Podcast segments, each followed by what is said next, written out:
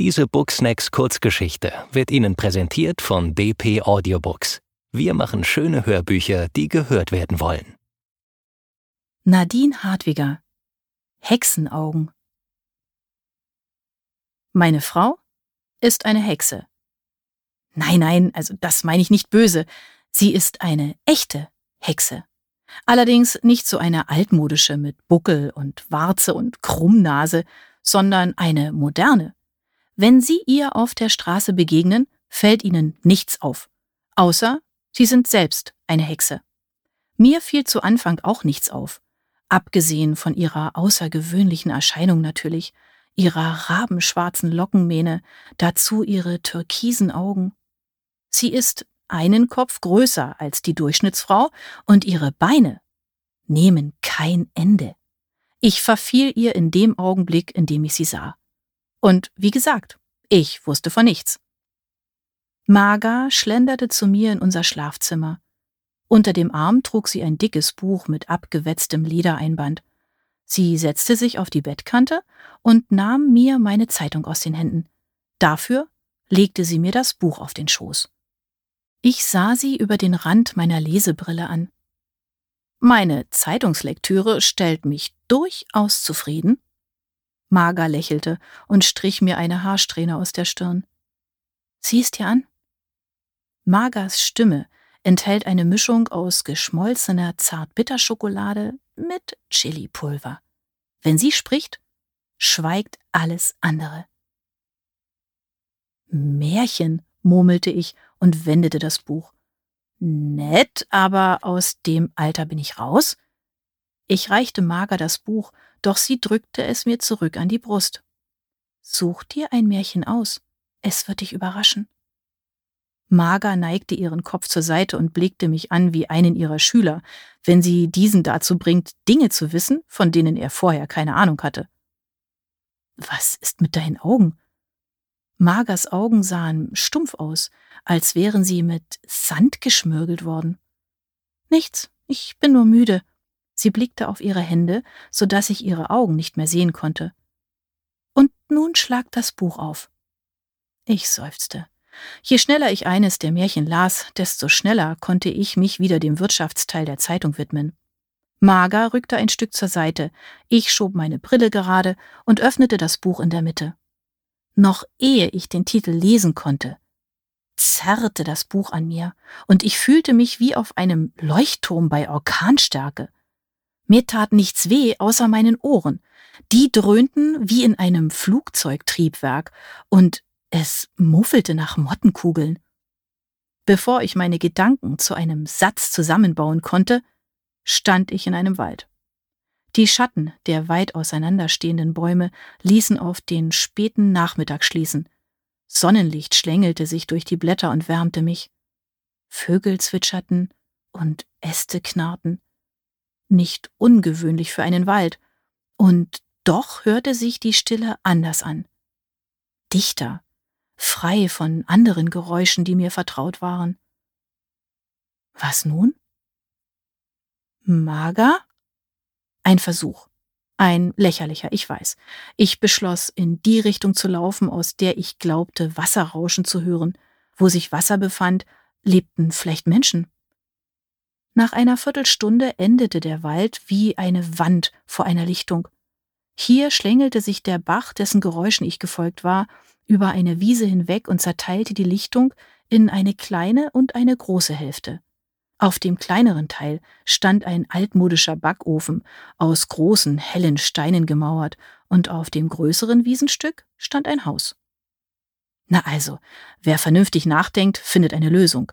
Ich lief auf das Haus zu und probte in meinem Kopf, was ich sagen wollte. Wenn ich erst einmal wusste, wo ich war, würde ich nach Hause kommen.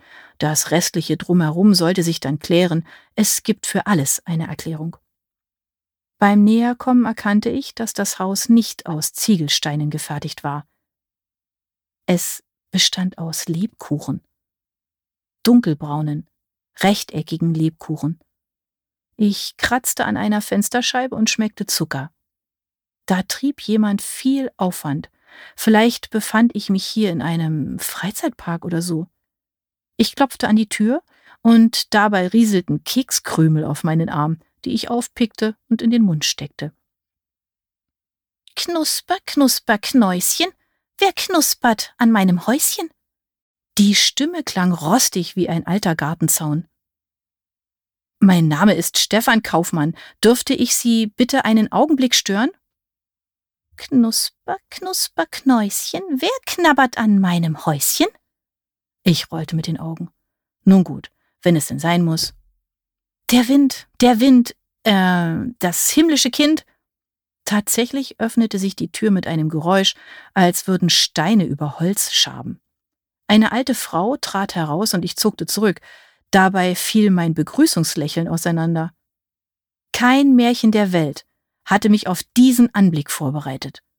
Der Buckel der Alten reichte von ihren schmalen Schultern bis zur schiefen Hüfte. Die weißen Haare sahen den Borsten einer benutzten Klobürste ähnlich und rochen auch so. Dabei bog sich ihre Hakennase bis zum Mund, dessen Lippen schrumpelig wie getrocknete Pflaumen in ihrem Gesicht hingen. Was willst du, mein Junge? Ihre Stimme kratzte in meinen Ohren. Ich. äh, mehrfach musste ich mich räuspern. Ich bitte, entschuldigen Sie die Störung. Ich hab mich wohl verlaufen. Die Augen der Alten schielten stumpf. Keine Farbnuance verlief darin, kein Licht. Wenn das hier Freizeitvergnügen sein sollte, dann ohne mich.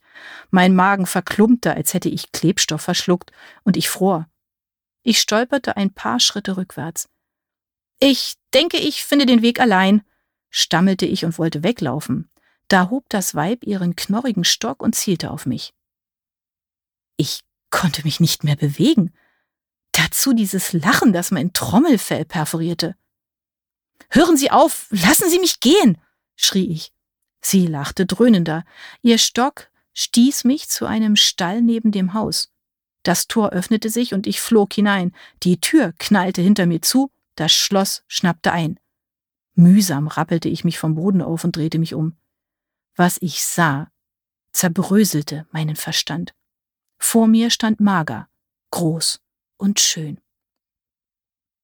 Die Abendsonne überschüttete sie mit Gold, ihr Kleid umfloss sie wehend.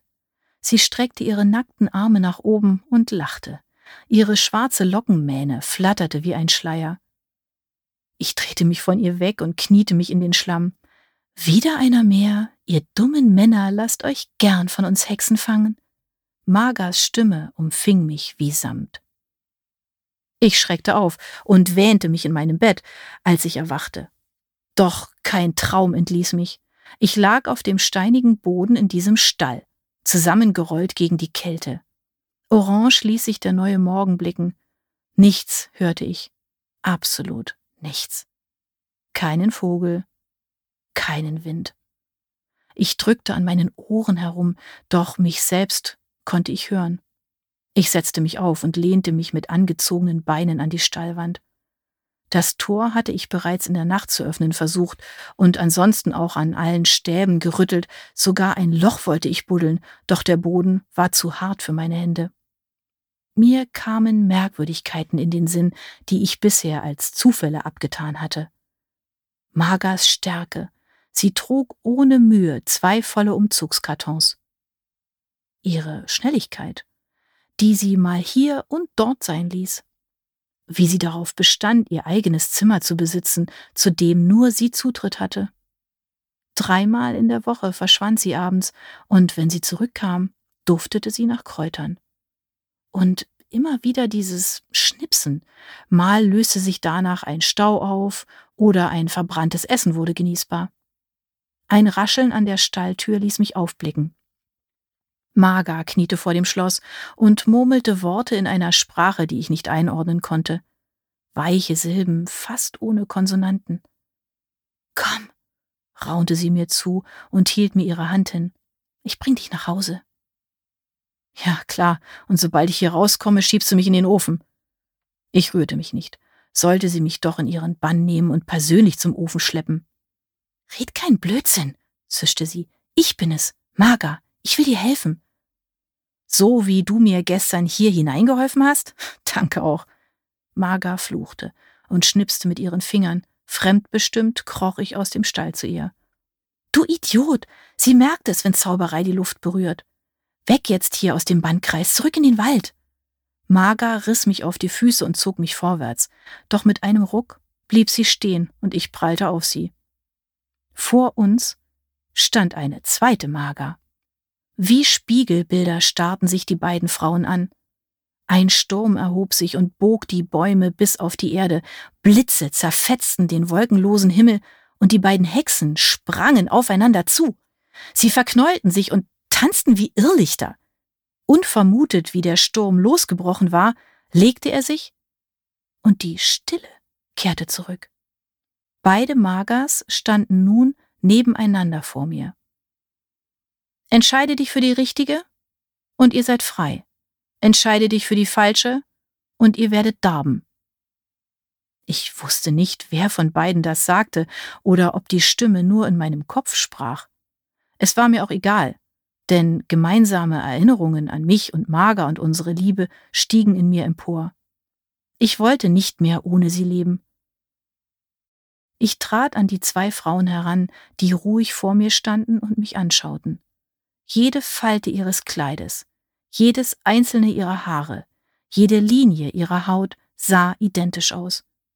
Sie dufteten gleich nach Waldbeeren und strahlten die gleiche Wärme ab. Es musste einen Unterschied geben, es musste. Die Sonne hinter mir stieg über das Dach des Hexenhauses und leuchtete direkt in die Gesichter der Frauen. Da sah ich ihn. Schnell zog ich Marga, die links von mir stand, an mich und nahm sie fest in den Arm. Ich hörte ein Schnipsen und schreckte auf.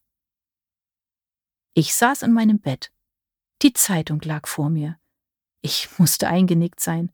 Marga saß wie in meinem Traum auf der Bettkante, nur ohne Märchenbuch, und ihre Augen funkelten, als brannten Kerzen darin. Das war kein Traum, murmelte ich. Sie schüttelte ihren Kopf und ihre schwarzen Locken tanzten um ihr Gesicht. Ich habe mich für die richtige entschieden. Mit beiden Händen umfasste ich ihr Gesicht und legte meine Stirn an ihre. Woher hast du es gewusst? Flüsterte sie. Ich kenne deine Augen. In ihnen spiegelt sich unser Leben, deine Liebe und das Licht. Diese Booksnacks Kurzgeschichte wurde Ihnen präsentiert von DP Audiobooks. Wir machen schöne Hörbücher, die gehört werden wollen.